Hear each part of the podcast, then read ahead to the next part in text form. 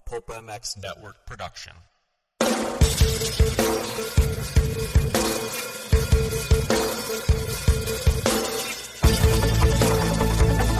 This is the Rocky Mountain ATV MC Kiefer Tested Podcast. The podcast you come to for the straight insight on all things moto-centric. Hard parts, bikes, gear, suspension, motor mods, and more. It's Kiefer Tested. Here he is, Chris Kiefer.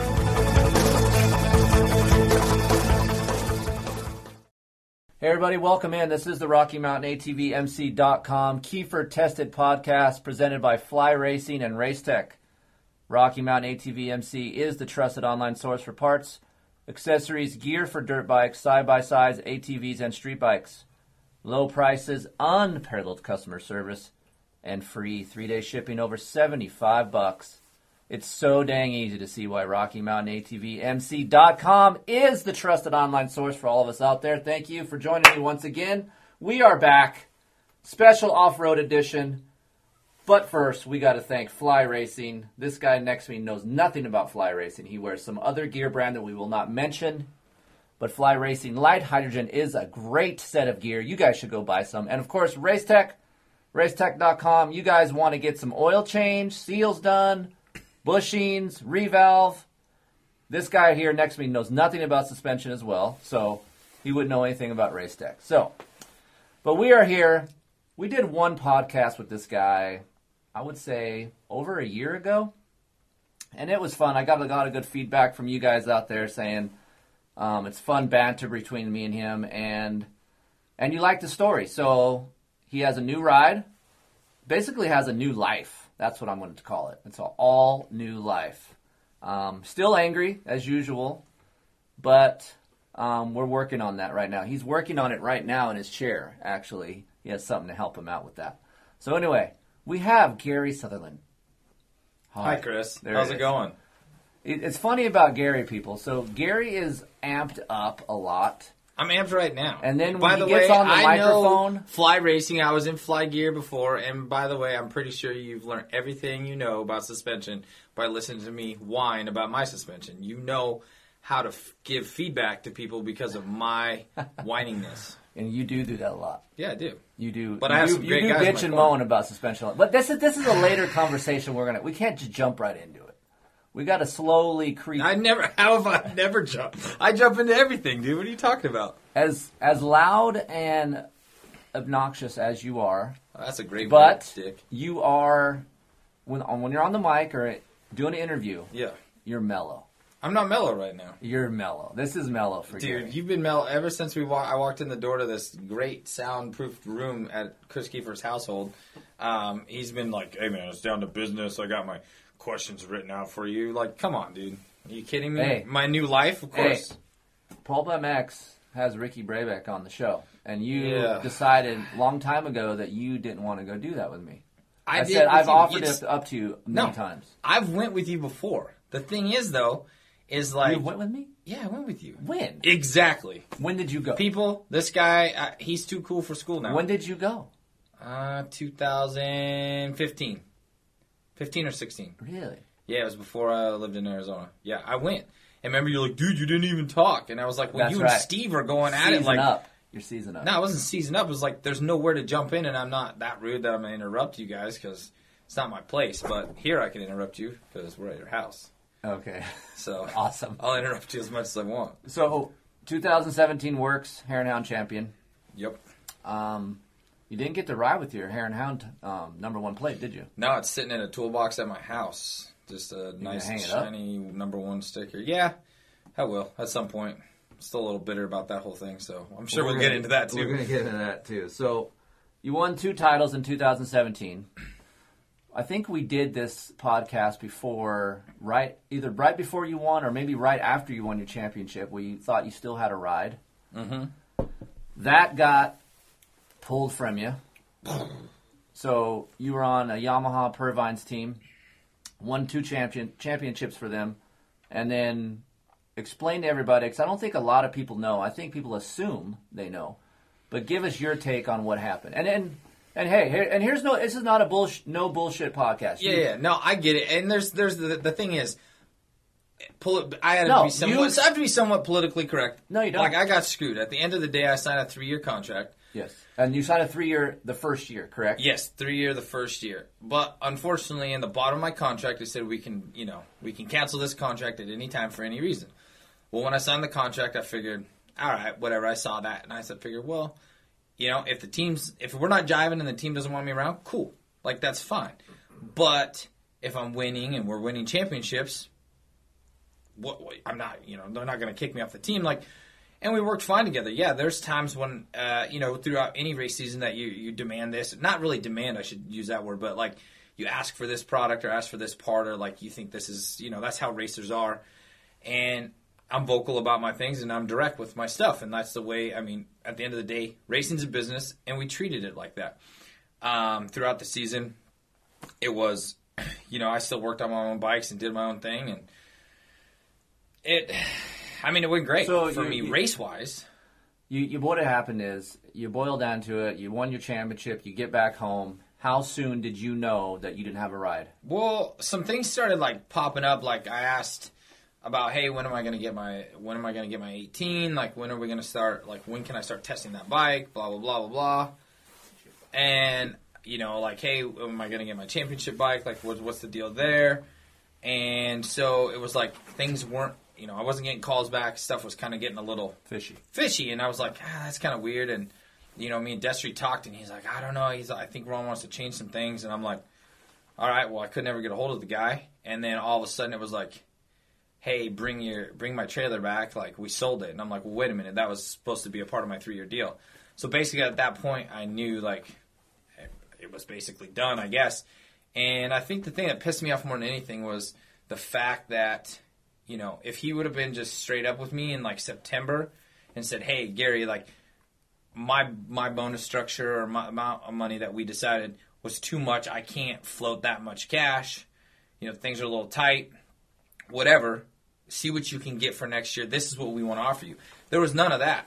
Like it's straight up just boom. I go in and it was like I'm like, "What's going on?" It's like, "Oh, well, you know, you have to look for something else." And I'm like, "Well, wait a minute. It's December fourth. Like Yeah, have no everybody's stuff's done. So what am I supposed to do?" So I'm sitting there like, "Well, what are you guys going to offer?" And there was nothing. He's like, "Well, you maybe I can-" it's like, no, no, no. Like the thing was, they just didn't work with me, and it was just a bullshit. I mean, it was just a bullshit thing. Like you sign a three year deal, like be a man of your word, stand up, and and and work with me. Say, hey, Gary, we can't pay you this amount of money. If he would have came up bonus." to you and said, "Look," and and I don't know this for a fact, but if he came up to you and said, "Hey, Gary, I'm having some problems. Um, we need to reconfigure our contract," would you have been? Would you have been opposed to that? of course I wouldn't have been opposed to it if if it was just if it was brought to me in a manner that was uh, in an adult like like two guys you have a business proposition you come to each other you sit down and you have a meeting about it you talk about it like but like I said if he would have said hey in September I don't know if I'm going to be able to do anything this is what I'm going to be able to offer you see if you can do better like anybody that you ride for should believe in you and want to see you do good. Whether like whether you're on their brand or not. Like I, there's been a lot of people throughout the industry that I've rode for and not rode for. But even when I'm not riding for them, they're like, "Hey, man, pumped to see you doing good. Pumped to see you winning." Like because they're good dudes and they're good people and they just they want the best for Right. nice people or good people. So the the whole thing is is it it just was shit on his end. Like he just did me really bad, and Right. unfortunately, like I got the huge short end of the stick after winning two championships, and So did And- you did you actively look for other other? Did you go to Yamaha and ask them for bikes? And did you actively look around? I actually like the day two days after I was inducted into the Wall of Champions at Yamaha, and with the guys at Yamaha, you know this happened. So I called up the guys at Yamaha and talked to them, and same kind of thing. Like budgets are budgets, and unfortunately, in racing in that aspect, you know it is what it is. Like they already spent their money, and I tried to get you know bikes and parts or whatever from from ev- basically every OE, and you know, uh, it basically came down to Chris Wheeler at Suzuki stepped up to the plate, um, basically with nothing. Like, you know, he didn't he didn't have budget. Like that was the like hats off to Chris. Like he made something out of nothing. Now, did it did it work out perfect this year? No, but he gave me an opportunity, and that was better than anybody else basically did at that point. And yeah, I could have went and bought bikes and everything, but at that point, like 100%, my pride got in the way a little bit of you know some OEs saying you could buy bikes, and I was like, well, hey, I don't Yeah, feel like I should buy champion- bikes. You're a Like, champion. You feel like I don't. Yeah. I don't shouldn't have to do that shit. but hindsight's twenty twenty. Like maybe I, you know, I, I can't say if I would have rode a different bike, things would have been different. But I do know, like, I definitely like as far as this year, you know, swallow a little pride and just like you got to do what's best for you. And I can't thank Suzuki and Chris enough for stepping up when they did when nobody else would. Made something out of nothing, and you Well, know let's- let's- it was. But that's a whole nother story. Well, let's talk about that a little bit. So 2000, 2018 comes, your deal with Chris and Suzuki, you know, comes about. You get the bikes. Um, how was that process as far as getting everything ready in time to go racing? a disaster just because the thing is, is uh, you know, Chris Wheeler Suzuki, guys, phenomenal, has great ideas with that company, has great and a good outlook of where he wants to take the brand. Right. Um, there's other people in that company that don't, all, you know, that don't also see that, and so, but Chris really tried and pushed. Unfortunately, we got, you know, stuck riding the RMX, which, all in all, for what it's designed to do, it's a good bike. It's a trail bike. It's a trail bike. Right. For what I was trying to do on West Coast, it just wasn't. It wasn't. So you're trying to build a trail bike into a race bike, Yeah. and that trail bike hasn't been developed. For those of you guys listening, it hasn't been developed since Jesus Christ. ten. It's a I would say 2010 frame. 2008. I was Yeah, but it's a 2010 frame, 2009 swing arm with the older, like basically an older motor that's all detuned and you know 42 horse. So uh, 42 horses, people. So 42 think horsepower. about that. and it weighed 250Fs are faster than that. 272. What'd you say? You weigh 272? Uh, He's getting I, mad. I can't say that. Can I say that word on this? Yeah, of course. I don't want to. Say fuck. I fuck. There you go. no, uh, and so you know the f- problem is you know I didn't seal my deal up with Suzuki till I don't know a couple weeks out into December. Adelanto GP was like first weekend of January, so I literally had I literally built an RMX, and oh I should I should back up a little bit. Jesse Ziegler, Sean Finley, and everybody at Cycle News were nice enough to let me borrow an RMX and an RMZ for a little bit just to get something to ride. Um, and I, I got big hats off to them for letting me get something to ride for those couple weeks before I got my bikes. And then it was basically a shot in the dark. You know, uh, Jamie and I at, over at Twisted, we built a we built a bike. Like I Frankensteined a bike. Like he built the motor, and then we put a KTM throttle body on, 250F airbox. I literally riveted. You saw riveted like panels on Yeah. and put uh, full spectrum, nice small full spectrum battery in the seat, and you know did a whole bunch of fabricating to the bike to get it decent. But unfortunately, we had no testing. You know, I just literally showed up. We built we built the motor, dynoed it, and was like, "All right, let's race it."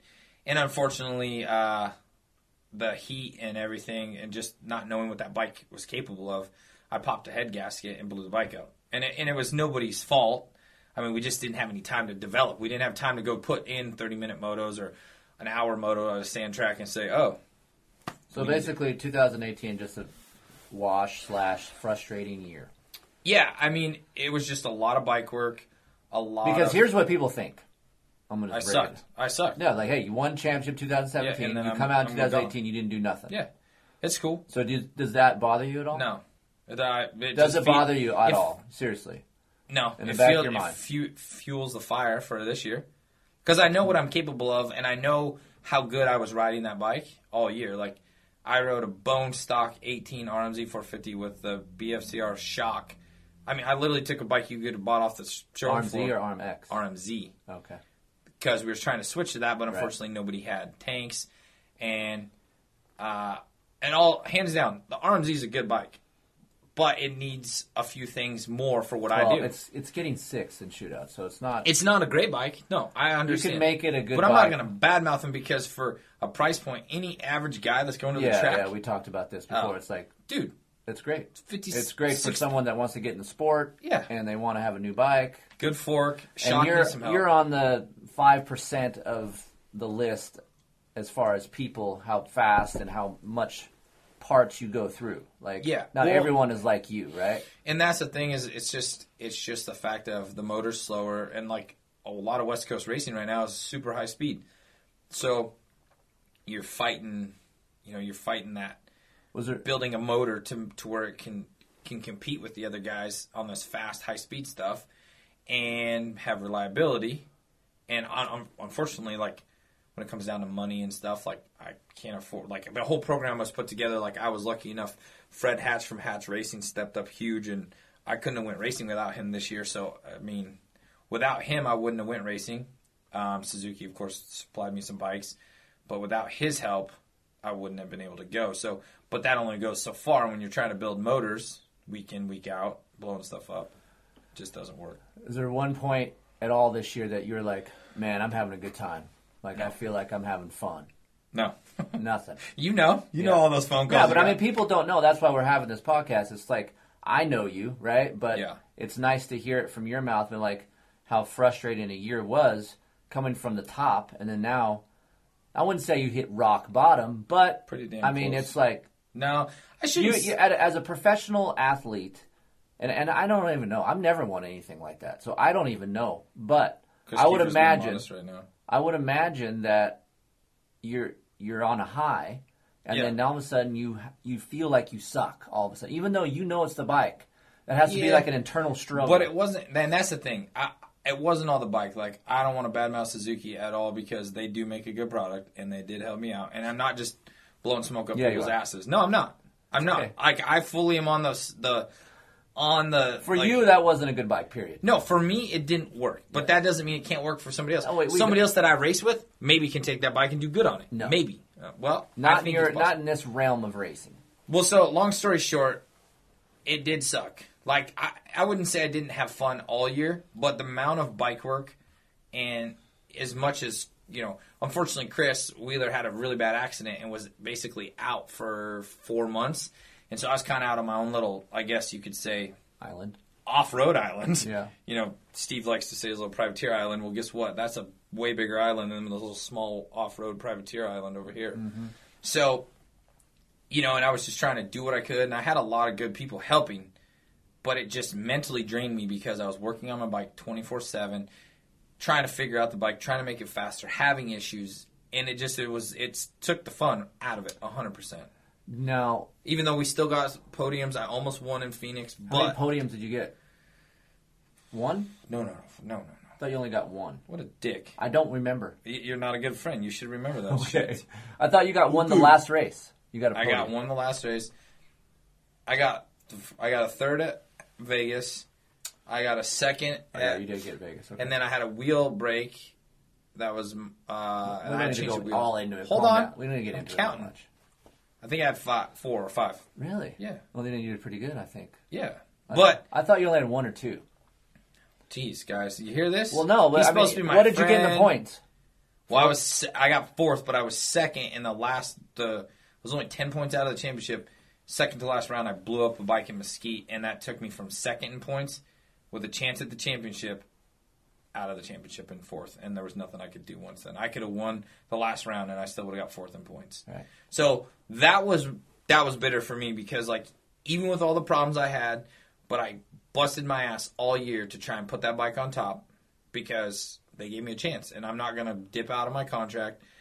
I've stuck it through through thick and thin on that bike, and I pushed and pushed, and it, like just to have one little malfunction like that after all the years we had issues at two rounds that I had issues that I, I still finished on the box, and to have it all that work kind of just get thrown away in one race sucked. It definitely that was the worst thing was to to not Are the you big what's that? are you are you more bummed out that you lost your WORCS championship racing the series, or are you more bummed out that you didn't even get a chance to go race the Hare and Hound series with your number one plate?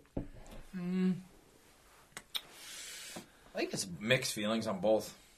Like, I definitely would have, like, I definitely would have liked to race Hare and Hounds. Problem is with Hare and Hounds, like, I had intentions to race them again this year, of course. Um, it's not my first go-to series. Clearly, I'd, I've done good in them the past three four years, but just man, the high speed stuff, it's just sketchy. Yeah. You know, the dust, and I just kind of like So you're you're re- relatively relatively okay with it, not yeah, relatively okay, but it does sting a little. yeah. I mean, to see that just sitting there and and I and I enjoy the off the desert community. Like it's Yeah, a real. That's a, just a Yeah, real awesome. family Off road off road people in general are just more down to earth, normal Yeah, type of people. It's a lot of fun. yeah. And so it kind of sucks, but at the same time, like this year, I had to do what I did. Like uh, Fred's a very big, big six guy. He's raced big six, so and I've never won that championship. That's the only championship I haven't won on the West Coast. So we were like, want to do that and WORCS. Well, big six ended up being a disaster. I blew up bikes and got hurt at a round, and So now even- we're moving on to 2019. We're oh, here. just dipped out. What? So we just dipped out on the other stuff. Yeah, we you ramble on a lot. I ramble. I'm a rambler, guys. Yeah, you ramble on a lot. So 2019, we're here. We're, We're going to forget about 2018 now. So what do we got for 2019? What is your deal? Where you where you racing? What are you racing? What bike you got? Tell us what's going on. Drum roll, please. Yeah. Okay. Um, I have a KTM support ride. Um, So what does that entail? Tell people. Tell people. So- when say people say support ride. We never know what that means. so a support ride. Uh, I I still buy. I have to buy bikes okay. I get Cheaper. discounted. Okay. Um, and then a parts allowance through KTM, small parts allowance, and um, a little added bonuses. So no salary. no salary, no factory help, no suspension from them. So basically, no you're motors. getting bikes and you can do whatever you want to I'm- those bikes. Yeah, I'm my own. Well, to a certain extent, like suspension has to stay WP. Um, I, motor, I'm pretty sure I could do whatever I want, but I'm literally the KTM this year. I'm leaving stock. It's great. I'm pretty happy with it in stock. Uh, Twisted is doing a little mapping, and once Jamie did some mapping, what the stock box was, it's been incredible. So that's been the quickest, easiest thing. So I'm gonna race a KTM 450 XCF, which is the same as the SX this year. What? It's the same as the SX. He's drinking right now. I'm not drinking. not enough to be hanging out with you. SXF. So you will not be riding an SXF at all. Nope. XCF. Yep. 18 inch wheel, Okay. um, kickstand, just in case you know I need to help you. You know, I can just put the kick. But kickstand looks lame, dude. Why? It's lame. Well, I'll take it off, but for right now, I'm running Don't it. you have to take it off for racing though? Yeah, no, I race. I won that's like Ducati a- with it. But It was awesome. A, I could, like- not a real race. Like AMA If rules, you- have to have the kickstand off. No, they got that little rubber tab. I'm not AMA. WORCS as an AMA, dude. Oh, it's not. No. A big six. I don't know. Uh, maybe I should check the. So what book. are you racing next year? WORCS and what? Plan for sure is WORCS. Uh, Works Sprint Hero races.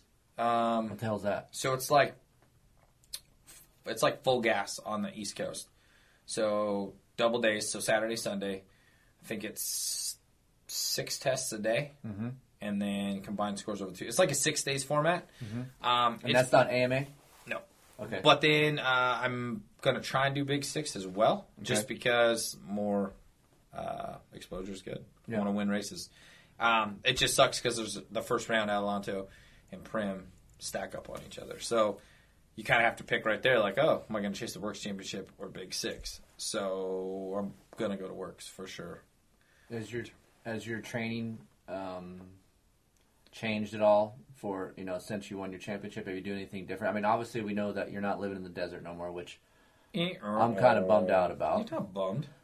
we, we could talk about that too for a whole nother podcast of We how don't- no. living up in the high desert is way better for you than where you're living right now. Okay, just just just calm down. Don't get on that yet. I'm just saying. Well, I'm gonna. We got to get back to that, We'll get back to that. I got it written down here, so we'll get back to that. folks. He has it written down. So, but how, No. has your training evolved or changed or anything? Or are you still Um, doing the same thing? here's the thing my training program of what i wanted moving on to 18 what i had, had anticipated for 18 changed because of the amount of bike work and the unorganization with my program last year so my training wasn't what it needed to be now that i Were you out of shape last year racing? no not 100% like there was times when i wasn't at my best but i do feel like definitely by after i broke like around mammoth i raced mammoth I felt really good at Mammoth, like Yeah, fitness wise. Vet dudes. You're a vet now. He's a vet. Yeah. Woo. Fuck you. Vet life. And FYI, Chris Kiefer still hasn't won a vet race. Other Uh, than only a the 40 moto. I haven't Yeah, actually completed it. He- you know, I haven't okay. actually put it all of it together. He, he can't put shit together besides maybe a podcast. What, well, if you want to start your podcast, then I'll join your podcast. But until then, this is my podcast. We're going to move this along. oh, okay. yeah, it's Kiefer's. Go buy your own fucking equipment and do your shit. It's your day, Kiefer. It's your day. So anyway, your training has you're just going to be more structured, I guess. yeah, it's it's trying to get. It's just basically. You can ask anybody. I'm not a structured person. I just do things and ride and train and I try to have a plan and I try to stick to it. But a lot of times I don't, and I just sit in my that? pants. I don't know. I don't know. I just run it. I just like to have a good time. I so mean, when you are structured, do you notice an improvement? yes and no. Like when I moved to Arizona and I worked with Destry, Mm-hmm. D8 training, that's the most structured you know that I've ever been. Mm-hmm. I went to the gym every day, two o'clock, bam, two hours, and it was good. Like I definitely noticed a difference on the bike. Unfortunately, that year with the injuries and all the BS that happened with that stuff, I didn't really get to see it all p- fully pay off. And but when I came back here, I I implemented more. You know, my riding was a little different and all that stuff. So yes, I need to get back to being structured, So- and that's on me. I mean, it's just on my own discipline of being more structured and like I, I literally Taylor's a perfect Taylor Roberts a perfect example. Like I live next to the guy, and there's been times, and I have a lot of respect for that guy. There's been a lot of times where he's like, "Hey, you want to go ride?" And I'm like, "Yeah, no." uh," He's like, "I'm going at 5:30," and I was like, "Well, I can't ride at 5:30. I got to ride at you know 6:37 because of M." He's like, oh, "All right, well, I'll catch you next time," because he's on a schedule. He knows he's going to Yeah. ride from 5:30 Yeah. to 8:30, whatever, and then he's got his stuff. And like, I respect that. Like, it sucked a little bit because I didn't get to ride with him as much as I wanted, but I respect that dude's structured, you know, and it works for him. So give us a tip for the guys listening to this. Obviously, people are going to listen to this that Just know. the tip. Yep.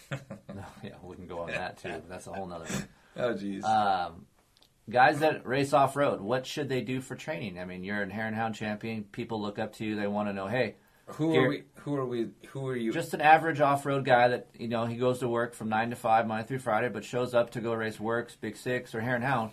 What is the smartest way he could train for what he's doing?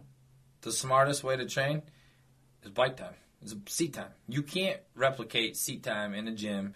You can't re- replicate seat time hiking a hill or whatever. Like you have to ride and just pushing yourself, like working on not just trail riding, but Would you some- recommend like putting a loop together, like Yeah. and riding a loop? it, the best a, a good that is a good thing is like having a loop and being able to time yourself on that loop and pushing yourself granted it depends on who you're riding with or who you're not if you're by yourself or what how much you push but um, you know going the distance as far as like doing a good sized loop and also trying to work in some smaller sprint stuff to work on your speed work on your corner. I recently I've realized how much that's important to my training, and I started adding in some more sprint stuff, and that's been a huge help, just in my intensity and just being a little sharper on the bike instead of just uh, I'm doing a 30 minute moto and just blah, you know, like oh yeah yeah good lap time's cool, but um and I think too like the average guy like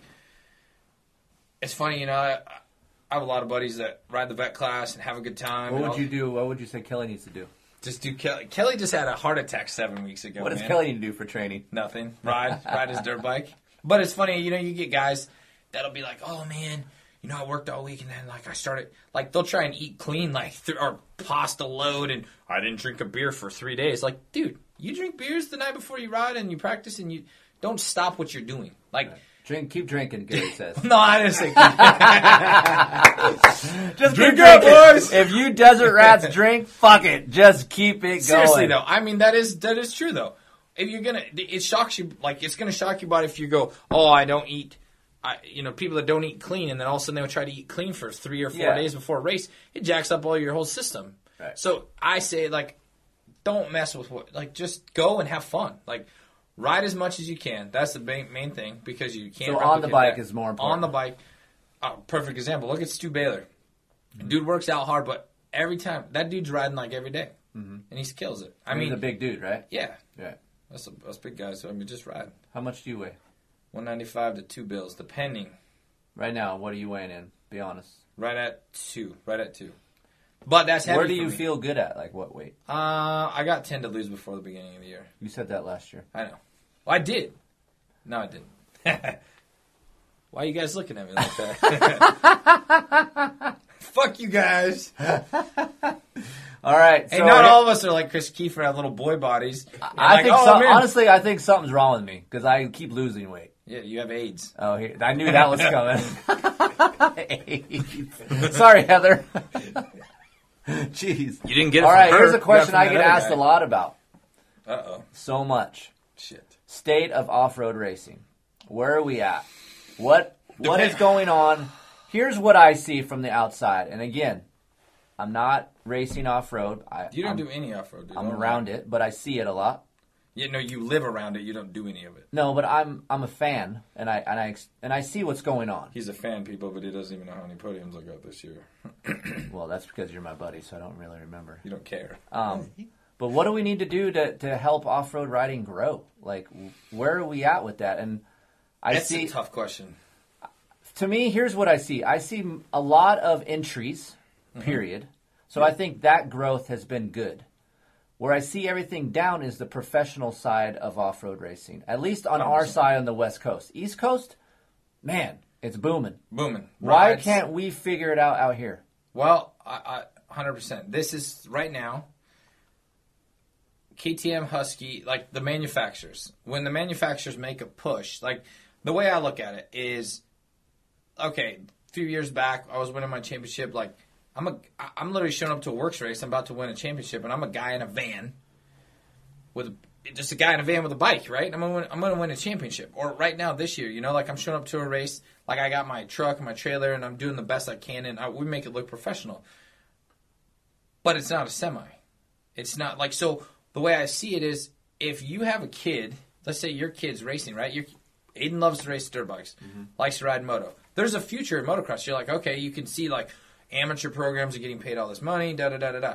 What's what's letting or making a parent spend the money other than to have fun to spend the money if a kid has a let's say this kid has a dream to be an off-road racer well what's the what's the goal on the west coast right now unfortunately not a lot of guys are making much money you know what i mean? So where's the the prize at the end of the tunnel for these kids that are coming up without the manufacturers there? And now this year with the manufacturers coming back to WORCS like you have husky coming in and ktm coming back and you have cowie's doing some more support with precision um, you know honda i don't know whose team there but having those manufacturers back having you know sprinters more people more rides available So basically, what you're Helps. saying is more um, manufacturer presentation. yeah some We need more of that in the West Coast side. yeah i mean back in the day So, like let, let me give you an example. We just talked about it. 2017 Hare and Hound champion, WORCS champion, Gary Sutherlin. yeah Nothing. yep that's So exactly- there's the example for kids. Yeah, I do see my champion that I watched all year. Now that dude doesn't have anything, and he's riding Suzuki's, scraping by.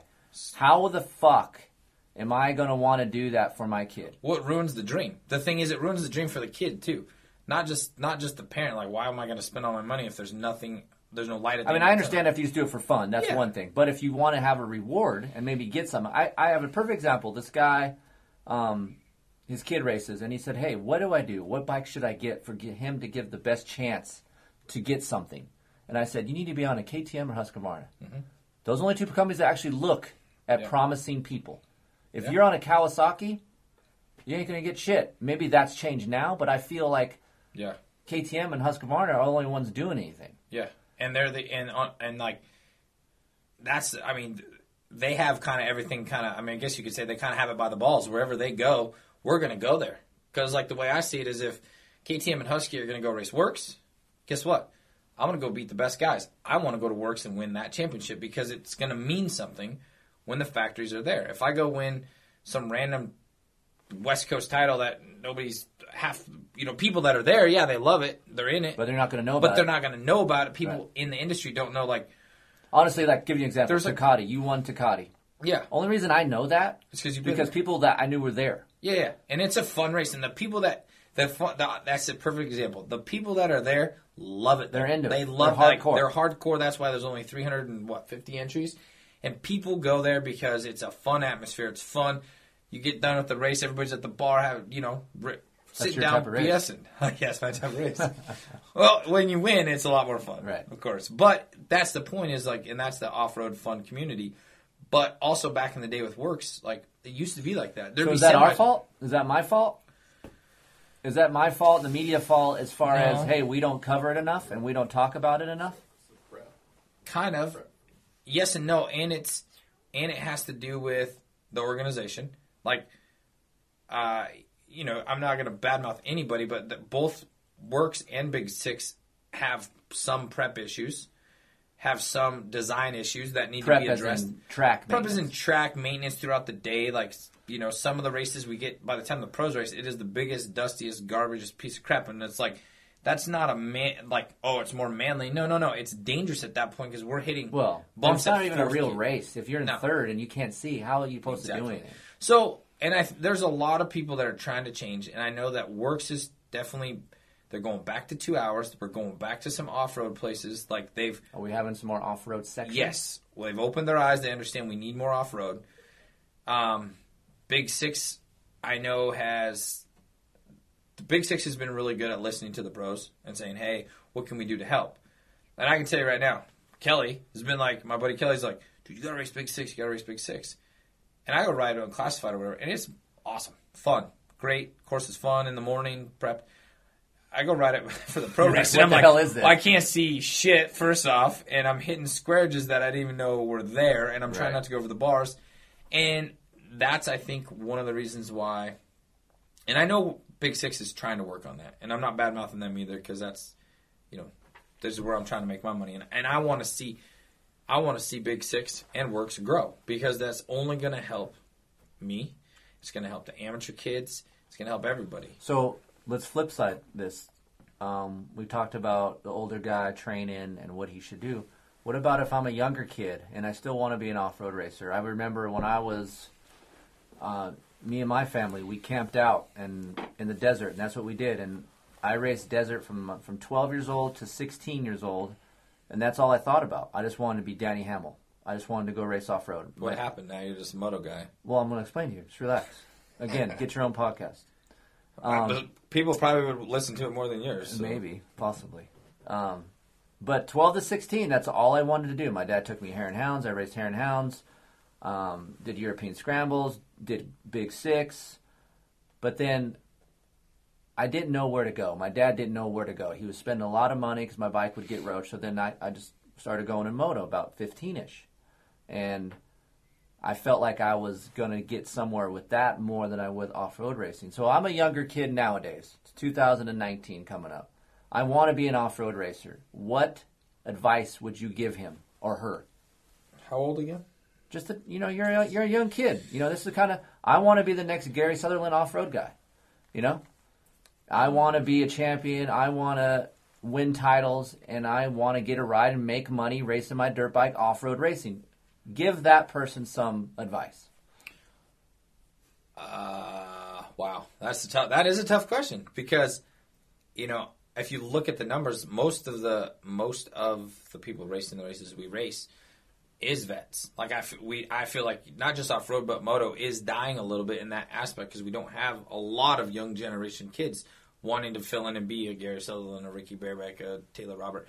Um, but I would have to say, like, if that's your goal, I would say first off, you got to hit hit the races that get that are getting coverage. You know, the WORCS races, if that's where you want to be. You know, right, the WORCS races, and but you can't just you can't isolate yourself to just one thing. I, I think being good at totally like if you're on a bigger bike, like you need to try the amateur class at enduro cross. You need to be a well-rounded person because there's so many different variations of off-road right now. So that's the new style of off road. I think, and I think, I mean, I think you need to experience a whole bunch of different stuff. Ride a, s- try an extreme enduro when you're on a big bike, or try, you know, big six. Try a WORCS race. Try sprint enduros. Try a six days qualifier. Um, try try different things and, and find your specialty. Basically, I mean, look at Cody Webb and Colton Haaker and guys like that that have just literally taken endurocross and extreme riding to a whole different level. Like I remember racing endurocross and it was fun and great, but dude, those guys are on another level. Like they've, and then you look at guys that race WORCS, and and it's everybody's like uh, Jason Smigo from a Kawasaki guy, uh, team manager back in the day, great sponsor. He he gave me some of the best advice. He's like Gary, you're really good at everything. You're good at WORCS. You're good at endurocross. You're good at hare and hounds. He's like, I want you to be great at something. Mm-hmm. He's like, that's your that's your biggest downfall. You need to be great at something. So, as a young rider, you need to go ride moto. Do what you said. Like go ride, go try moto. Do all these different things and see what you're good at and what really fits your style. And then once you have a direction, hone in on that and don't quit doing the other stuff because it's going to make you a well-rounded rider. And I mean, just like trying to get your dumbass to go trail ride, like it works, it helps. It's it's just time on the bike and, and working on yourself, but finding that niche and then going at it 100%, I think is the thing to do. Um, we talk about your riding, and you ride all different kinds of stuff real, real well. But what about evolving your riding right now? What do you think? 100%. What do you think you need to do to evolve your riding? Because Um, you're what 32, Whoa, 30, 31? Well, hey guys, we should ask Chris Kiefer what his age is. Yeah, 42. fucker- Yeah, well, uh, I'll let me see you your see- I'll let you see my license No, I want to see your birth certificate. You lying sack right, of Heather shit. might have to find that. but you're 31. Yeah, I remember Larry Roeseler telling me back in the day when I worked for him. He's like, "Man, off-road riders don't really peak until their early 30s." hundred percent. I, I I feel that's the thing. That's the thing that bums me out a little bit. Is like I feel like I'm I feel like I'm getting better and better, and I'm smarter and smarter, and I'm trying to evolve. Like I noticed some of the things I used to do, just pounding rough track all the time. Yeah, it's good, and it worked. I won, I won championships doing that. But then also adding in some sprint work on like six days, like six day style stuff where you're, you know, it's just junk, just basically junk, but not doing a 30, doing a sprint and pushing yourself to hit that left or that right just perfect in bad conditions.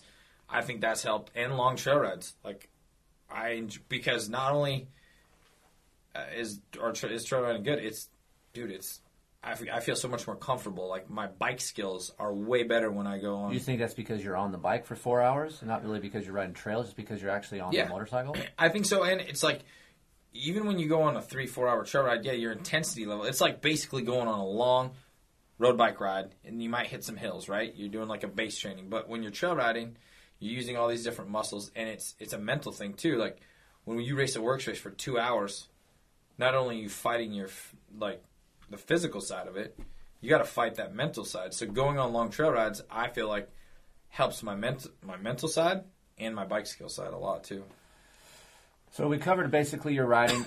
For those of you guys listening to this and you haven't really learned a lot about Gary in this podcast, there's another podcast with Gary. You can scroll back onto my archive page and listen to the one we talk about his background, how he grew up, um, basically leading him up to where he's at now. He was a mechanic for Ricky Dietrich.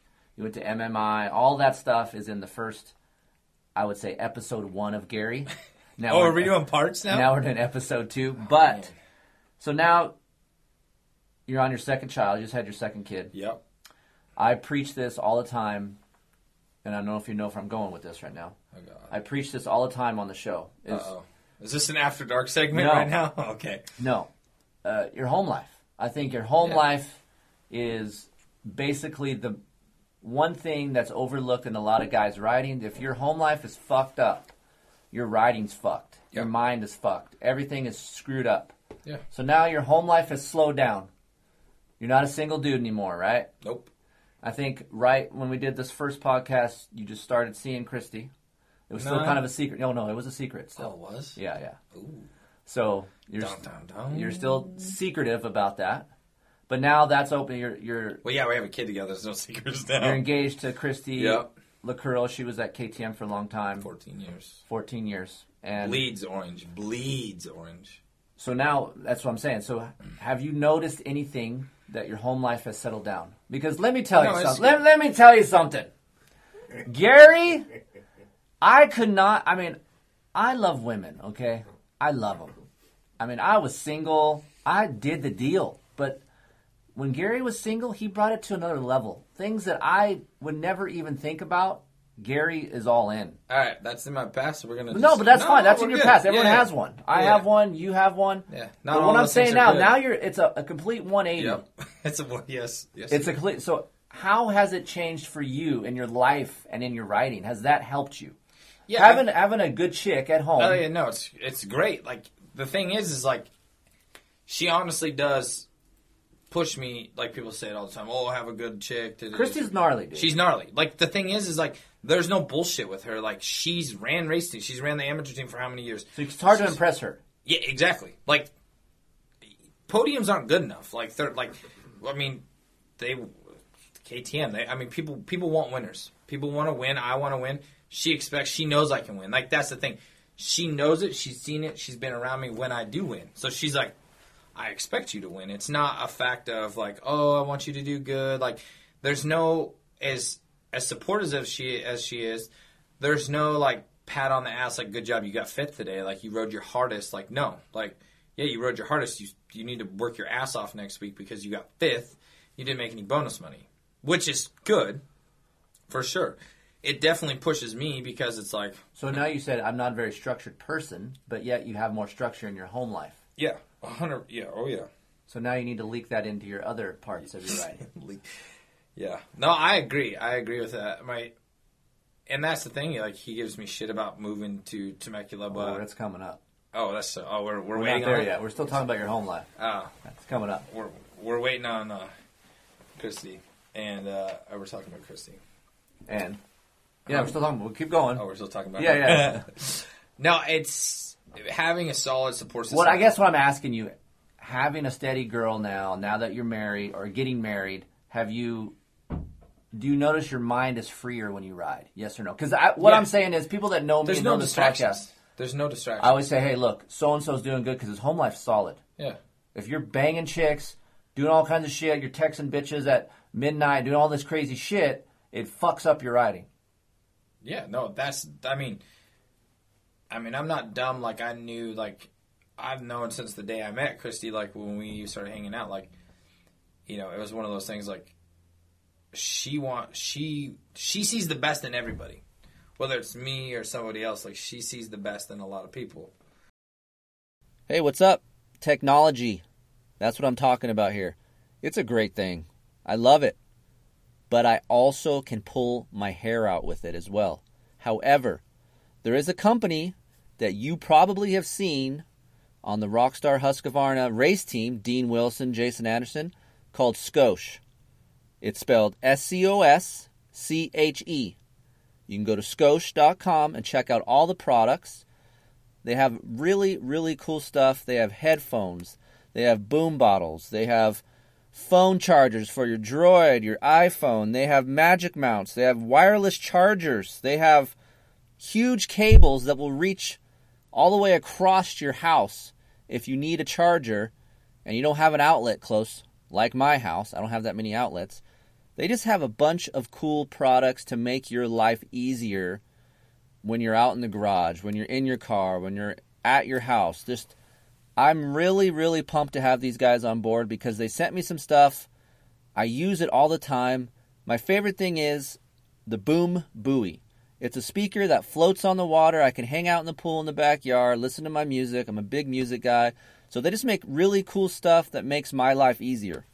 So, founded in 1980, Scosche Industries is a Ventura based, Southern California, of course, award winning innovator of consumer technology, power sports, and car audio products. Don't forget, car audio. You're traveling, you're sitting in traffic. You guys need to check them out, Scosche.com. You looking for some good oil out there? I know you are because I get a lot of questions to my email inbox about oil. Heck, I'm at the track. People stop me and ask about oil. On the Pulp MX show, lots of callers. What oil should I run? So I'm going to let you on a little secret. I've been testing an oil that's called Moto Blood. Bloodlubricants.com. Go check them out over there at bloodlubricants.com.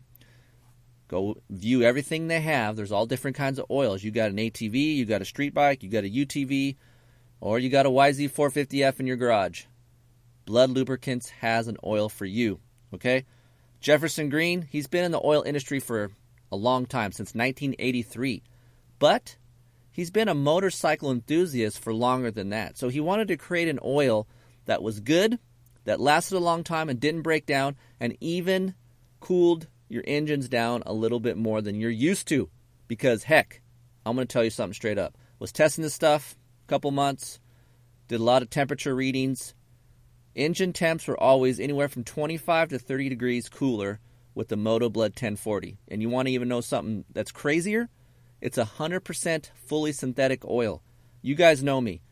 Synthetic wasn't my choice when it comes to some bikes, right? I ran it in the Yamaha and I've ran it in the Honda. Wasn't too stoked on synthetic oils. Well, went and tried this. No slippage, no drag, 100% synthetic. It 100% works. So hey, go check them out. Bloodlubricants.com. Mention Kiefer in your order. Please order. And get 25% off. It's that easy. And if you guys have any questions about this oil, hit me up over at chris at kieferinctesting.com. I can discuss more what it does for you, what it does for your bike. But hey, it's in my test bikes right now. I've had zero failures. It's really reliable oil. It's very good, 100% synthetic. Go check them out, bloodlubricants.com. Committed to delivering the superior products that we all want, quality and functionality, exceptional value, and unmatched customer service. The designers and engineers at Scosche develop products that reflect a rich heritage in audio and mobile technology. Scosche finds inspiration in the California lifestyle, culture, music, and people. These influences can be seen in accessories and products that are now in the hands of homes, offices, vehicles, and people all over the world. 50 countries, okay? Hundreds of patents, trademarks, and countless industry awards received. It's easy to see why Scosche is constantly at the forefront of technology. These guys are cool. They're huge motorcycle enthusiasts. They even gave us a product code SCOKT25. That's SCOKT25. Use that code when you go to scosche.com. Get 25% off. Seriously, guys, go check them out. You won't ever regret it. If you want to hit me up, Chris at kieferinctesting.com. I'll let you know more. But very cool guys over there. Thanks, Scosche. Scosche.com. One of my first sponsors ever was FMF Racing. I wrote resumes. That's right, handwriting for you young bucks out there. Handwritten resumes and mailed them out, licked the stamps, sent them off their way onto every company that had an address in these magazines that I looked at when I was younger.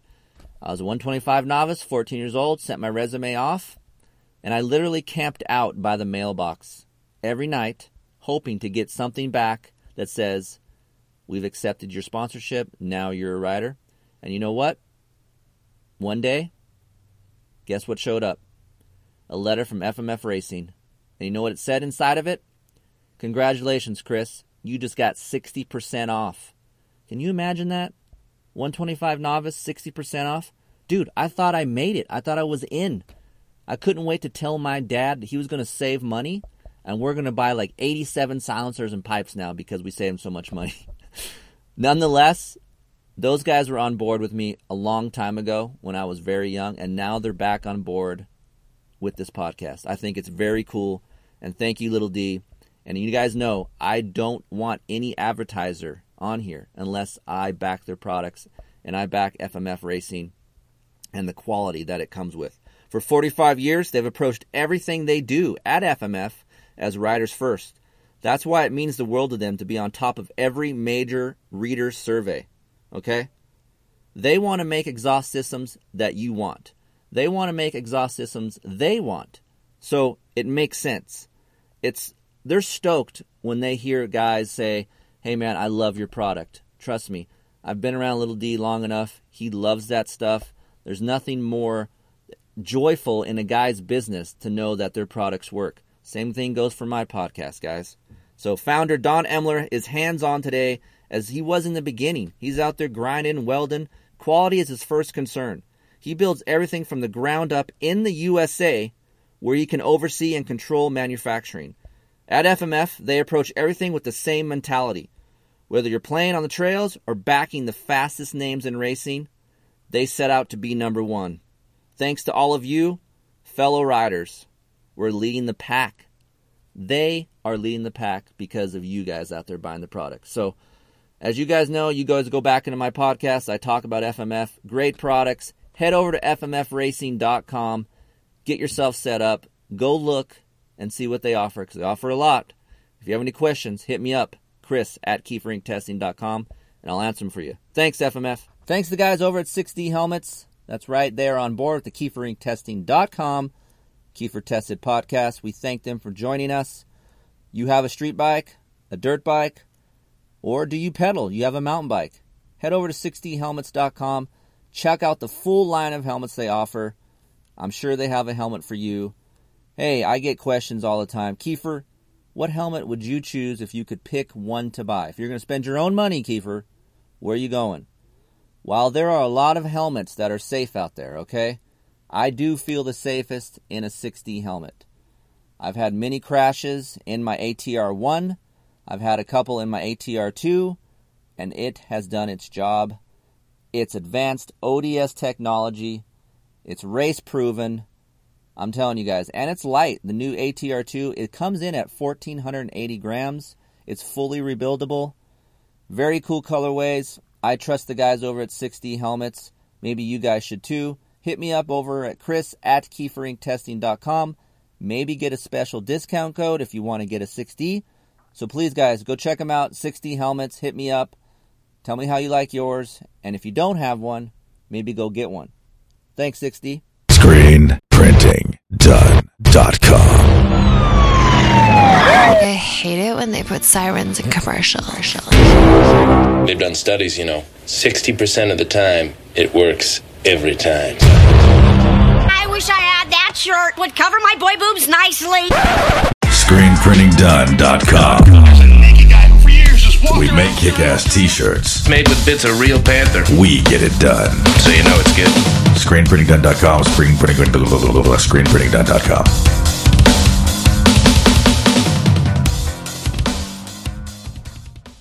So having the new baby, how's that affected you for your writing and getting your plans and getting ready for the new year? Um, I, I wouldn't say it's affected too much, other than you know, there's some night. I mean, nights that I'm getting up and helping, and Christy's been absolutely amazing with you know, hey baby, you're riding tomorrow. Like, just go ahead and sleep as much as you can and stuff. But I, I try to get up earlier than normal.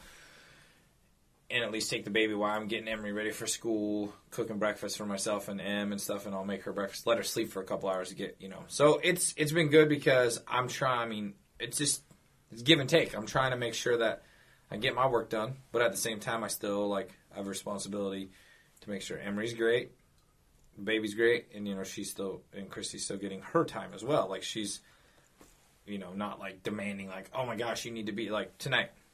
I'm here doing a podcast with you. Not not gonna be home, and she's she's good. She's like, yeah, you need to train. You need to go do your thing. So having that that ease off my mind and just having that Someone's not up your ass about yeah, not like, oh my god, you're not hanging out with me, Right. you're not showing me attention, and just being a douchebag, basically. That's the first year of going out with a chick. Yeah, Now yeah, that part of it's gone. The, well, that's called lust, Chris. Yeah. Yeah, now Well, every chick has that. Like Yeah, I mean, there's always Heather that. was like that. Christy was like that. Oh, Heck, yeah. we don't hang out more. and Blah blah blah. yeah, So we're going to be in 2019. Let's fla- let's fast forward. End of 2019 season. yeah. What are you happy with? What is your goals? Winning. And what? What I mean, My goals. your honestly, only goal is to win championships. Yeah, I, that's I. I've won championships before, and I want to win them again. And I want to prove to everybody, like, yeah, I won two and seventeen, and 2018 didn't go the way I wanted, but I'm still capable. We got you know Shorty coming in, we got Thad and Caleb, and we have these guys coming in, and and they're all great riders, and they're it's going to be hard to beat these guys, but at the same time, like. I accept the challenge. You know, that's good. That's good because I want to beat him. I want to win a championship regardless of who shows up, whether it's Taylor or Zach Bell or any of these guys. Like I know that I'm capable of winning, and I have a good, I have a good bike. I have a good team behind me, which you know is basically you know Fred and all my sponsors and Christy and all the people around me want to see me do good. So, and now it's just up to me. I mean, it's up to me to do it, and I want to win. I want to win championships. Plain and simple. So the new guys coming in, you think that helps the series out? You think it helps it grow? Of course. I and think, how fast? How fast does Shorty get up to speed? Two. I say I say podiums within the first three races.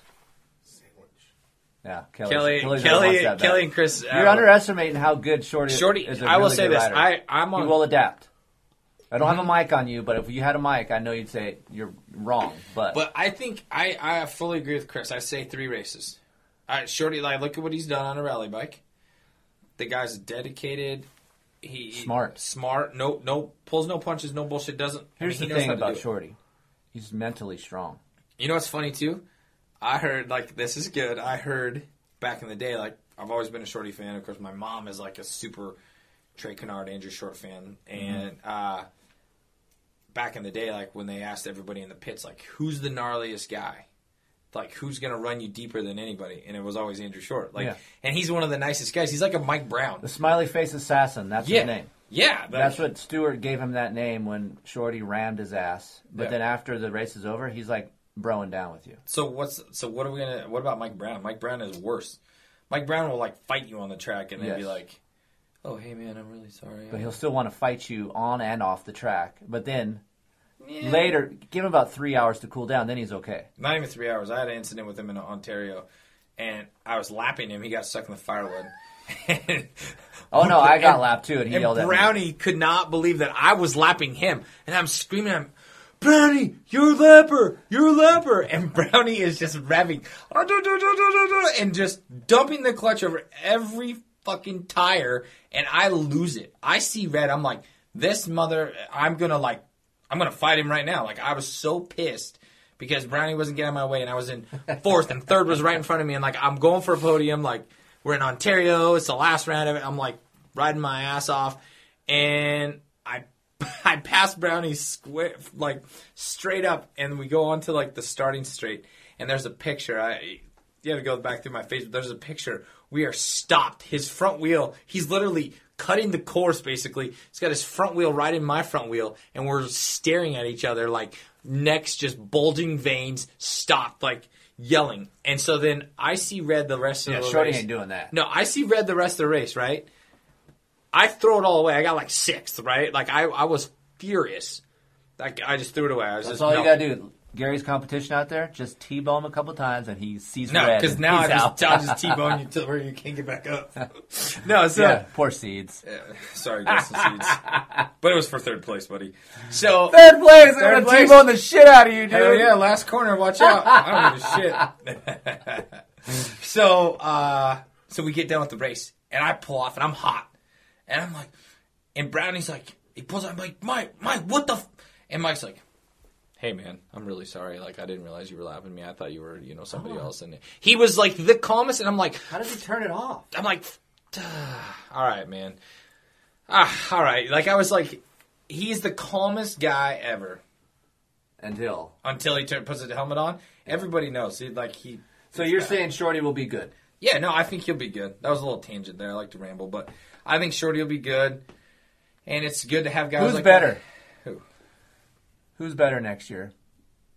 Then what- Take yourself out for a second, besides yourself. Okay, because we know you're. I'll in be the- a Chris Kiefer. We know you're in this mix. Steve Mathis right now. I'll Who's, just who's race. better of a just a rider? Period. Taylor or Shorty? Taylor. Okay. That's no question. Okay. I think. I think Andrew's a great rider, but I think Taylor's well more ra- or way more well rounded. Um, I think Taylor could get on a rally bike and Still do good. He'd do good. He's a small dude, but he, I mean, clearly it doesn't. I mean, he's got his shit figured out. So I think he's he's he's super. He's a lot like Shorty, mentally tough, solid person. So I think he, I would go Taylor for sure. Okay. So this Des Desert Temecula debate. Dun dun dun. Here we go. My my reasoning. Here's the deal. Well, spit it. This is all. This is strictly dirt bike related. This has nothing to do with family. Nothing. Okay. For what you do right now, Yep. there is not a better place to do what you do than here. Agreed. You bailed Agreed. on me and all your buddies. I didn't. Uh, you're not. No. Don't even start with Yeah, me. right. Kel- Kelly's shaking his head. Yeah. You bailed. Bailing you. You bailed on all of us. Hold on. You're getting sucked into the T-Mec life, and I do not want to see my buddy get sucked into the to the to the bullshit. There is a shirt now going around that said "Let's party in Temecula," and I feel like I want to get you that shirt. Let's go. Um, but dude, But what? there's so much more available here for you to ride in and to train and ri- there's you're so much Hey, you know what? and you Hold still on. have a house up here. Hold on. Here's the deal. You can give me shit I'm not about I'm- no no no no no. I'm not Listen giving you to me. shit. I'm saying, dude, this Dude. is the truth. I'm giving you the truth too. You can bust my balls about Temecula the next time you see me riding in the hills with Twitch, Axell Hodges, That's and those guys. Yes, We're it not- is. We know you're, you're, not saying, like we know you're not like that. well, then, okay? well, then what am I like? Come on. I'm, I'm in the Read high between des. the lines. I- but there's no. It's black and white. Listen, this is this Just- is you won championships here. yeah, and I'm gonna. When win you went to them again. Arizona, did you win championship? I lost Nope. my spleen. Doesn't matter. head-on collision. That, That's because you're in Arizona. oh yeah, no Ain't no one hitting you in Honda Valley. bullshit. Now you know it too good. He You know. just won Takati riding up here two weeks. Thank you. too. Good one, Kelly. Kelly. Kelly is- brings up a good point. You probably didn't hear that out there, but Kelly brings up a point. I rode Gary in the rode highs. up here, and he won Takati Okay. Harris. So hold on, hold on. No, no, think, no, think about it. no. Suck it. Listen, my whole plan the entire the entire time has been to live where I live.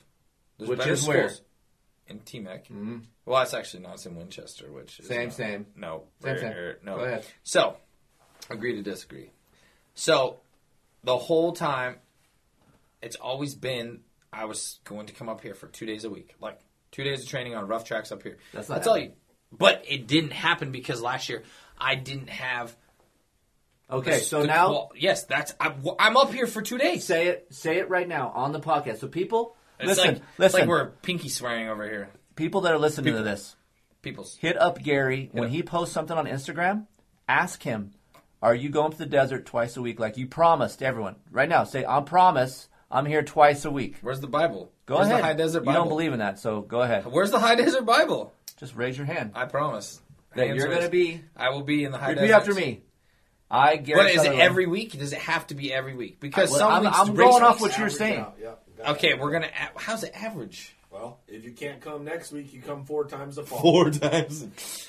That- hey, but here's the thing, though. This is where you have to understand, and you should get this when you talk about family life and keeping basically keeping mama happy, Mm-hmm. Yep. keeping the kids happy. right.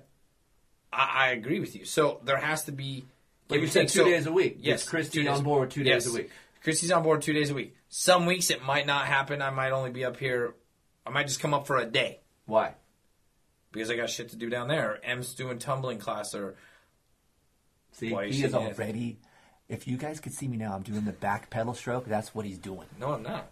Listen, I kick you. Here's you my know what, point. You know what the point is? I got a buddy that says, "Hey," he tells my buddy Kelly all the time. Hey man, if Gary would just tell me when he's riding and where he's riding, I'd fucking do it with him. Well, besides guess what? trail riding, we know yeah, not trail you don't trail ride and you don't I- ride I- rough track. My quote is You good for a don't- while. I trail rode with you. Yeah, I, you I'm gonna agreed. throw this mic you at said, your face right now. You you said idiot. you're good. You trail rode me. No, you no, I didn't. That was for the and you went and you went around the tough section like a little girl. I did go. I, You was right. bitched out so I- I had bad. no, not the whole thing. the hardest part, the only hard part.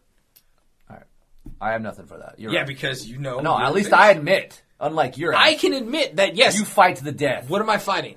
What- That you screwed up and should have stayed up here. I didn't screw up and should have stayed up here. You just had a whole conversation in your podcast about having having good home life and having a Your solid, home life would have been fine up here. No, wouldn't have. I wouldn't have a home life. Homegirl ain't she. Home Christy ain't girl, moving- my home life and home girl ain't. Homegirl ain't moving up here. Christy ain't moving up here. That's not happening because it's not. Oh, sorry, it's not Temecula. Sorry. Well, no. Would you drive down and back and forth every day? I don't know what she's working. I don't know what she's doing. Okay, she's doing two wheel group down there. She's working with clients down there. Hey, yes, we can go round and round. Do I th- wish sometimes that I lived here? Yes, because I miss your crooked ass teeth. But right now, am I happy with where I'm at? Yes. Do I wish that I didn't have to drive in traffic all the time to get up here? Sounds Yes. a lot about. Sounds really confusing to me. You know what? All I'm saying is, Is the riding down there better than up here? Oh. Thank you. That's I, I, I you don't. It's no. Is there more traffic when you bicycle down there? Yes or no? Actually, no, not where I bicycle. You wouldn't know because you never fucking come out of the high desert and bicycle or do anything. I'll go to. Redlands. I'll go to Redlands. Yeah, but that I'm still like 35, 40 minutes from there. So anyway, So the point to is, ramble on for everybody. this podcast. hold on, we're, this- we're gonna ramble for a second. The point of the matter is, is Chris Kiefer's tether is so damn tight. Why do you keep coming back to me when I'm Because- a 42 year old man that I'm not racing? You're, I'm you not should, racing. You should venture out of your comfort zone. Listen, you talk about I work. as a person. This is my job. I have a regular job. Unlike your job is to race. So I'm trying to help you. You act like I'm the racer. I'm not. You act like it. You I don't all act these like it. Bitching bikes and go. Because I test. that's where you don't. I can you test. Lose, you lose your mind. oh, okay. That's can I'm writing that down too. Write We'll that talk about down. That. Gary Sutherlin can test. So that's Hey, where you're misconstrued. I'm not. I'm up here because it's good for testing. If I need to go, I ride out the garage. And how are you moving to Colorado? Yeah, why Exactly. There That's why. I that's why I have Chris it. Kiefer, everybody. When my can't. podcast comes on, I can't do my job comes to the out, fullest in Colorado. He's gonna- he just wants like you do can't do your job the fullest in Temecula. I can do it to the fullest. I just have to be more structured, which I have not been, and I am man enough to admit that I have been slacking on my structure, and I will fix that. So Okay. yes, people, So two times. You're not gonna go get all riding with the Supercross homies and be all cool guy. Then you're gonna be. That's you, dude. You're you're the one like milestone. Is, how many da- how many days a week are you at milestone? I haven't been in a while. Bullshit. Go back on Instagram. Yeah, Last go week. back on. You were Instagram. there last week. No, I wasn't. Yes, I you didn't were. go last week. then the week before. Yes, I, I mean, it doesn't. What does it matter? because you're you're talking shit on things that You, you, Are you just li- see. Here's the outta difference, here. people. I admit it when I was like straight up. Yep, Gary will not do that. Gary will fight. I fight And I'm fight. Yeah, I'm not just a layover little girl. I fight for for things that I think's right. What's I a fight. what's a hard fought fish to catch? Since you're a frickin' Montanian. what's a hard fought fish? Yeah, when you go fishing, what's a gnarly fish that really puts up a fight? Hmm, I don't know. Trout, I live carp. in Temecula now, dude. I just go I go buy them. Gary, Gary's the carp of Temecula. Chris just said trout. You realize trout are like 12 inches, dude. All right. Don't. That's and get at basically what I'm saying is we hope everyone listening out here, and unlike what you think, people do listen to this. No, I do. I I know that you. we have, say that we would like you to train up. Don't So we? that- That, this you already held on. Don't say we, because you get pissed about these supercross guys that are like, "We had a great race today. We built a good bike." It's no, it's I. no, say I'm I. talking about we, the fans. But you're not want a fan. you to do You're good. A, this is your job. You're I am a fan. I'm a, it's my job, and I'm a fan. oh, you're a fan of me. So how many podiums did I have last year? Four. there you go. See, I wonder how he figured that I out. listen to you. Oh, good job. All right, so Gary's going to be on. So rip us off your sponsors, so everyone kind of knows what's going on. Since we argued enough. The, what? What's your We, sponsor? don't- we dude? didn't argue near enough. This is this was mellow tonight. Yeah, but people don't want to listen to us arguing. Oh, they do. They just turn wait. off. How, uh, we need like a percentage of what part three should be. You don't want part three because the stuff that you don't want to talk about. Like I'm uh, I'm down to talk about whatever, Yeah, I know, but, but, you're that's- scared. Yeah, I am. Yeah, exactly. All right, my sponsors for 2000. Yeah, right. I'm not scared. Go ahead. Um, for, uh, biggest and foremost, uh, Fred Hatch from Hatch Racing. so hold on. What is Fred Hatch? What is he? Fred Hatch owns. Uh, air He's just an enthusiast. Yeah, Race Big Six. Uh, great friends with uh, Paul Kraus. Um, Race Big Six his entire life basically loves the sport, loves racing. He actually races off road cars, uh, sixteen hundred cars, and I think he's actually building a trophy truck right now. Um, they do a lot of best in the desert stuff. Super awesome guy. Um, And for those of you guys listening out here, a lot of these, even Supercross kids that you see in the privateer kids, they have guys like Fred that back them. People with a business or just enthusiasts that want to be a part of of what these riders are doing. So I'm sure, just like Gary, he wants to be a part of your program Yeah. and do what you're doing. Well, and I actually not only Fred Hatch, you know, he's a he's a contractor guy, into racing enthusiast. I have uh, Wayside uh, Wayside Lumber up in Sacramento. Um, same thing, enthusiast. Their money loves loves riding, want to help somebody out. Foothill Drywall from up there as well, and uh, you know that's it's not to get off topic of the sponsors right now. Like what these guys are doing for me, like I've been very fortunate to have you know, more than just Fred. Like I've had Wes from NTS Inc. and you know Dean from Bonanza Plumbing and people that have helped me out. And I would love to at some point, get to a point in my career after racing where I'm making enough money to help somebody out like myself because I know how much it's impacted my life. Will you really help someone like you, or help someone? God, I wouldn't help somebody like you. Somebody with more structure. Yeah, Somebody with more structure. not such a dick. Well, I, I'm not a dick. Oh boy, you're not. You're not. That's the that's the confusing thing about you. I am nice. It's like you have a good heart, I am. but on I'm the very- outside, it's rough. yeah, It's rough. it's rough. Like it's it's Yeah. tough. You gotta work be to get buddy. to- you gotta work. It's work. really tough sometimes to be your buddy. Well, Yeah. anyway, keep going with your sponsors. we're not even get this. Why I don't even know why I'm here. so KTM. KTM, Hatch Racing, Wayside Lumber, Foothill Drywall, Thor, uh, X brand goggles, which Chris does not. Do I need like. do I need to have like a pit board Pit board. Your, your sponsors on it? No. Um, but I, there's a few in limbo right now, so that's why I was like, I was thinking. Sorry. And we're back with Thor. Yeah, Thor. Uh, looks like Thor for next year. Gaerne boots, uh, Dunlop tires. They've been Who around. hooked you up with Gaerne? Hey, but just so you know, that guy follows me, Bob. So He's like, hey, I, great guy. Bob's awesome. He is awesome.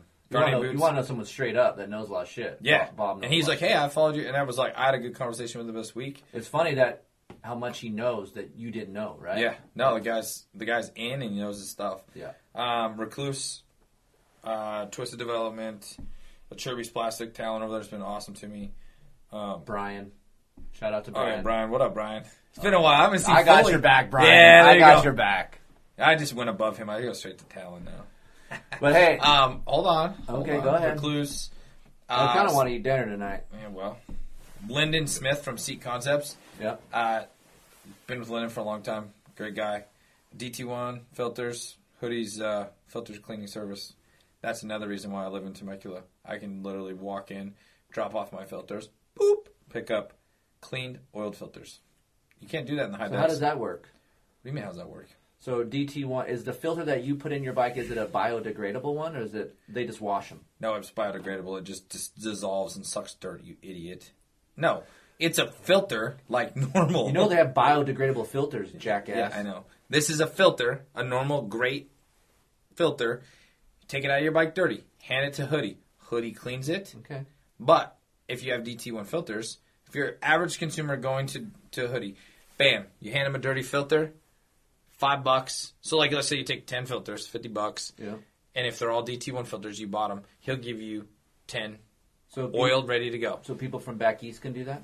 I think so. Yeah, you They can just mail them and yeah. they'll ship them back to you. Yep, It's a service. it's a service. He cleans and oils So filters. is it like a monthly subscription thing, or is it? I don't like- know. I think he should think Maybe you about should find that out about your sponsors You know? before you Well, start ripping them off. I've talked to no, I I know his I know his program, but I don't know about the monthly subscription thing. Yeah, that's kind of Like cool. everything that's like that's kind of people like that's a new thing. Like I know FMF's been doing all that. Um, so DT1 filters, FMF pipes. Yoshimura pipes, Yoshimura, uh, Big okay. E. I, I actually was I rode FMF with Little D for a long time. Great guy, great company. Um, Big E over at Yosh has been taking care of me. Been, Big E's cool, yeah. Big E's super cool. Uh, Mika sprockets and uh, chains. IMS tanks, of course. IMS tanks some pegs. Will you or will you not have Kiefer Inc testing anywhere on your bike? Yes or no? Depends on how. Uh, it depends. We're gonna have to talk. That's a about no, people. It's for sure not going to happen. Hey, I was on my shroud. I didn't get any love That's on that because shit. I barked at you. I put it on my shroud for the last round, and you didn't even post anything of it. So I don't know if you're. It, it might. just- Ducati, you did? No, no, no, no. At Primm. Oh. I always. I think I lost your By the sticker way, sheet. does Zip that. a, Hey, does a hold on. 75 year old man have your bike? Who? It looks like a 75 year old owned your machine. What's your wrong with KTM. It looks horrid. What looks horrid on it? Th- It's bad. Okay, well, Can I tell- help you design your shroud graphic? Yeah, Armor Graphics. You can talk to Paul Armor. That's fine. Paul I'm not saying the graphic. Is, Paul- I'm saying the the, the, the, the design. I what wanna what help part you. of it? Like what design? Do It's you just like? too much going on. We need more solid colors. It is solid. It's orange and blue. What kind of seat you got on there? I told you. Seat Concepts. What color? Well, that was just for right now. We Lyndon, we we're testing. What color some backgrounds is on that thing? backgrounds on the bike? Yeah. blue for works. Has to be blue. Well, I can't change that. We can't. I want to help Gary out with this whole program. But no, that's not the. Here's the thing. You don't understand. It's not like oh, you can't just show up to the race and go, hey, Chris Kiefer thinks my bike looks like shit. I can't run blue backgrounds this weekend. no, it no. But we're gonna help you with the shroud thing. What's wrong with the shroud? It just needs more. It's a lot going on in the shroud. It says Hatch I understand that. I got that. You have to have that. Okay, but it has two logos. But I'm just going to present you with a couple options, and if you like them, cool. If you don't, cool. Cool. All right, because we're. I'm just saying. is this the lit kit or no, no? no. You want to be Team Liquid. You live in Temecula. probably. That's right. What up, Antignet? Yeah, exactly. My what is, what's that All right, song? we're we're done. Why This has done? been a long. Oh. Break Tech. Hold on. Break Tech. Jesus. Anybody else? Zip-Ty Racing. We don't know what suspension you're going with yet. No, I haven't just no, haven't figured Okay. it out yet. All right, Uh, so W hey, wheels, Amy grips, GPR stabilizers. if you see Gary at the race, come up talk to him. He's usually pretty friendly. He'll talk to you for a little bit. I'm always friendly. And just if he does, if something happens to his bike or he doesn't do good in a race, give him about 15 to No, 20 I'm good. minutes. You can talk to me. Don't come up to him. He's If you guys are at the track and you want to talk to Chris Kiefer, just go to like the South 40 because he's too cool to park with everybody else and thinks that he's going to get bothered with all your questions. So please, next time you're at the I usually people, do park by myself. bug the shit out of him about stupid questions. They already Ride know that bike. because I always, Ride I always Yeah, say, ask always, him to ride your bike. That's he no, hates riding. Do yes. not ask me to ride your bike. The I'm next gonna do it. five people that No. ask him to ride your bike and you DM me that, I will send you a set it. of signed goggles. Well, that's not. X-Brand goggles. Boom. No, that's horrible. What happened to Oakley? What do you mean? How do we know run Rich, Oakley? Dude, F you. Rich over at X-Brand. Rich knows Oakleys are good. Rich knows they're good. Yeah, well, just wait. Rich has got some shit up his sleeve. He's gonna, and Are, you're not you gonna testing? be part of it. Are you testing? He, I'm not. I'm gonna. Are you going to test for Kiefer Inc when you're done? I'm done gonna say no. Hell no. you can't pay me enough. You oh, can't even buy braces. We'll see. We'll see. Actually, that, that was an option of last week too. Really? Yeah. And what? what I turned it down. Why? I'm old. Why don't? Okay, here's a I'm good old. question. I know this has been a Well, long. yeah, get your own podcast. No, no, I know this has been a long, but we got to ask Chris Kiefer, the host, the man, the myth, the legend. Why don't you get some Invisalign? That shit is cheap. Here's the deal. No, it's not the deal. No, the I'm gonna, deal I'm gonna is, tell you the deal. Why? it doesn't I matter. don't. I'm old. I'm old. I don't need it. I'm married. You do. I'm fine. If I'm ugly now, getting braces is not going to do anything for me. I'm good. Think how fast you can chew some steak. Yeah. Right. I'm good. but if I'm we're saying- out stuck in the middle of the desert, I can gnaw off your fucking ass real quick and eat. You notice how we went straight to my ass instead of like my arm. Like, I'll just gnaw your arm off. All right, listen. This is enough. Get some braces. We're enough. That's it. How long has it been? It's enough time. It's an hour and ten. People probably turned it off twenty minutes ago. All right. Thank you guys for Thanks, joining me. guys. Part Um, three please coming support up. the advertisers. Support this podcast. They all make good products. You guys know the drill. They're not on this podcast for no reason. So unlike Gary, Don't like me. What? You see, you give me all this love and then you just kick me in the balls at the end. that's our friendship. All right. Well, That's our friendship. That's Gary Sutherlin, everybody. Three twenty four. yes, sir. Thanks, sticking, guys. Sticking with three twenty four, everybody. Hey, that's for three twenty four. Who number? BJ. BJ. Guy passed away in Denver. Yep. That was gnarly. That's on the first podcast. You can listen to that. Bye. Later.